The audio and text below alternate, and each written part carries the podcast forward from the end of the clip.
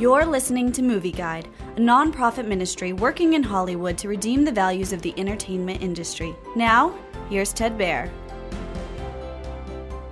Peter Pan and Wendy on Disney Plus is a fantasy based on the Peter Pan play and novel by J. M. Barrie and the nineteen fifty-three animated Disney movie. The movie follows the story of Wendy and her brothers being caught up in an adventure with Peter Pan, a character who often features prominently in their mother's bedtime stories. Desiring not to grow up like Peter, Wendy finds herself swept up in fantastic adventures in Neverland. However, dangers abound as she meets Captain Hook, Peter's nemesis, and, and finds out that Neverland may not be what she expected.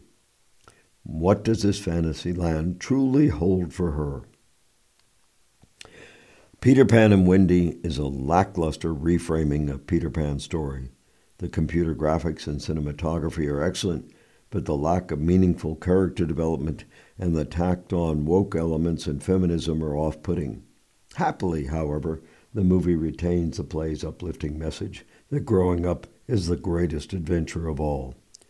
Peter Pan and Wendy is largely free of coarse content. However, some scary images and action violence may bother younger viewers.